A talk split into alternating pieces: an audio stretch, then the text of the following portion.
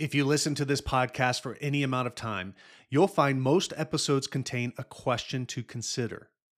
Good questions cause us to think, to reflect. And when we think and reflect, we search the deeper parts of us that we avoid or suppress. Anyone who has kids or spends time with kids knows this well.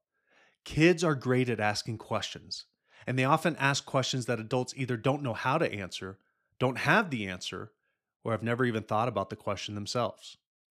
As we get older, it's easy to lose that inquisitive nature, a curiosity to life, an interest and fascination with why. But asking questions are important in our processing of life.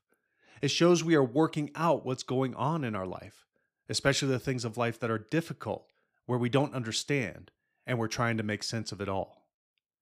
What's amazing to me is when you consider how Jesus taught. He taught by asking questions. Here's the creator of the world who knows all things and can solve the mysteries of the universe. And what does he do? He answers questions by asking another question.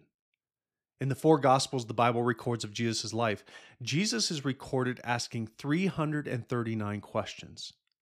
And of the 183 questions asked of him, Jesus only gives an answer to three of them. You see, Jesus asks questions for two main reasons. He wants to gauge the sincerity of those asking questions of him, because many ask questions simply trying to trap him. And the other reason he asked questions was to get those who were sincere to consider their heart, their thoughts, and their actions. You see, asking questions are important and they're good because it often reveals where our heart and mind is. James 1:19 says, "My dear brothers and sisters, take note of this. Everyone should be quick to listen, slow to speak, and slow to become angry." Asking good, sincere questions leads to listening. So my question for you today is, are you asking good, sincere questions?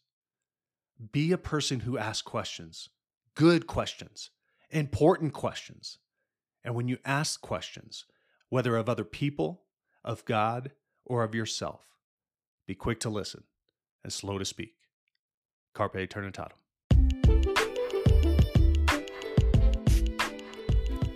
I hope you enjoyed this episode of Holos Mental Excellence, dedicated to helping you glorify God at your peak performance, regardless of the competition, environment, or circumstances. If you enjoy this podcast, be sure to share it with someone you think will enjoy it as well. Make it a great day.